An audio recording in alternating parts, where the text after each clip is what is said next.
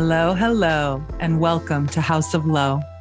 I'm Lo, and I am on a mission to create safe spaces to help every single woman on this earth feel her power, live from her truth, find her magic, and discover a love for herself so deeply that it opens her up to love others, step into her purpose, and live life abundantly. I have come a very long way in my journey and feel called to create this podcast to show what it means to come home to you and become whole once again, living from your soul. I'm here to create a life and a legacy of love. Ironically, my last name means warrior, and I've always felt I was put here to be a warrior for women. We'll talk deeply about all things love, abundance and wealth, alchemy and spirituality. You'll leave with tools, tips, and mindset shifts so that you can start living your abundant life. Learning what love is and to love is our journey. I'm so excited you have found your way here. Thank you for joining me.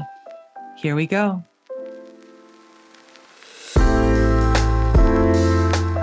Welcome, welcome to House of Lo, episode one.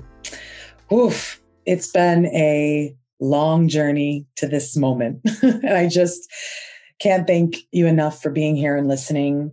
I pray that I bring you value, that you feel joy, and you feel seen and inspired from any and all conversations that happen here.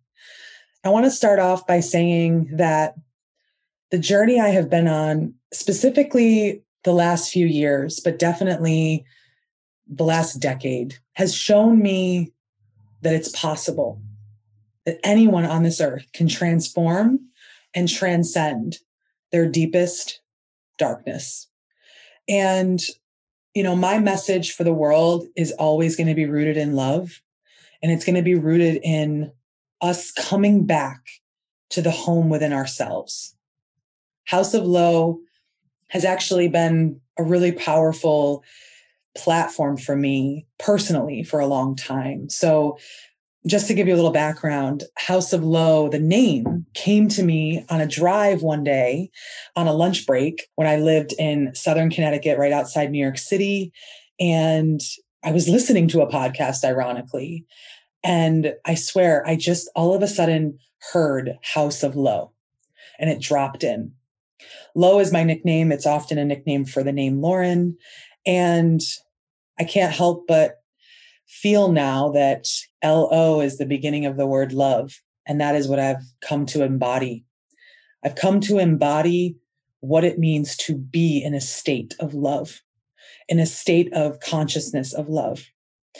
And not just love as we know it when it comes to relationships, but love for life, love for others, but most importantly, love for ourselves. It's taken a long time for me to get to this moment. One of the things that I'm really stepping into is using my voice. It's been reflected back to me that I have a powerful voice, and I resisted my voice for years, my whole life. I used to cringe at my voice. And now I'm realizing that it is my gift in this life. And using my voice is about making the world more conscious. That's the purpose. And I've been able to sort of transition and transcend this notion of my voice being about me because it's not about me. It's much bigger than me. And what I hope you feel in listening to House of Lo is the wisdom that often comes through me. I don't even want to say it's coming from, you know, deep within me. I think it comes through me and it's been reflected back to me by hundreds of people. And so, you know, eventually your soul just keeps knocking nice and gently, but it does knock. And I have finally stepped into the beginning of my calling in this life. What I pray is that you are guided to discover your gifts by listening to House of Lo, by being here with me. What I pray is that you are guided to discover the magic in you. One of the things that's really top of mind for me, even as I record episode one, is what does it mean to be inspired? What does it take to really create? One of the things I've really been thinking about is creativity versus inspiration. a lot of us are kind of walking through life waiting to be inspired and hoping to be inspired, right? But what I've realized, even the last few months, as I've started to kick off my own journey and my business and this podcast, is by being in a state of creativity, by doing rituals that ignite creativity, inspiration naturally follows. It's really that simple. So I've flipped the script on what it means to be inspired. And instead, I now am stoking my creative fires by doing different things, which I'm going to list out in a minute. But by doing those things and by being committed to creativity as a regular practice in my life, inspiration is just following. And it's like there's this undercurrent of inspiration that I'm in right now and I can see that because I've been committed to creativity, inspiration is right there. So here's a few ways that I stoke my creativity. The first that I've actually quite recently discovered is reconnecting with nature. Throughout my whole life, I was never an outdoorsy person. I'm more of a city girl, if, if we want to say that. However, reconnecting with nature is literally like me coming home to myself. Nature is the truest essence of the human spirit and who we are. It's a living, breathing ecosystem, and we're in nature, we're within it. And we're the most powerful, intelligent beings that exist in nature.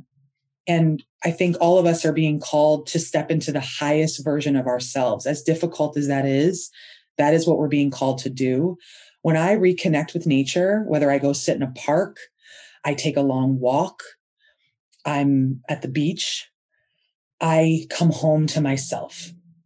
So that's the first thing. The second is journaling and writing. I know not everyone loves writing, but what I will say is by journaling and just using it as a practice to get your thoughts out of your head, get clarity, and also just see what comes through you. There is incredible magic in that. I have written and journaled things that I would have never thought I would say. like things that I'm like, who said that? You know? So journaling is magic. And one of the tactics that I actually tell friends of mine that don't love journaling or not big writers is to record. So use like an audio tool or the voice notes app if you have an iPhone and just start recording yourself. Just let the words come out of you, whatever you're thinking, and don't judge it and listen back, and you will be so surprised at what comes through you. And that's what we're trying to do, right? We're trying to discover the magic in ourselves. And I'm here to tell you it's there and it's waiting for you to see it and hear it. The third thing is being in a state of creativity by letting myself be creative with things that often can feel very childlike. It could be writing with markers or playing with colors or doing something more artistic that doesn't feel like it's contributing to anything in your like business or career or your life. It's just pure play.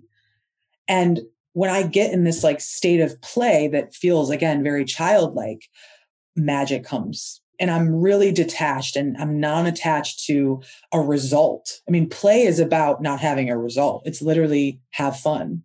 And as adults, we unlearn what it means to have fun and then we have to relearn it.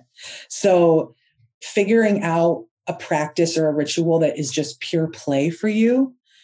It could even be something without actually artistic tools. It could be just being still, could be play for you.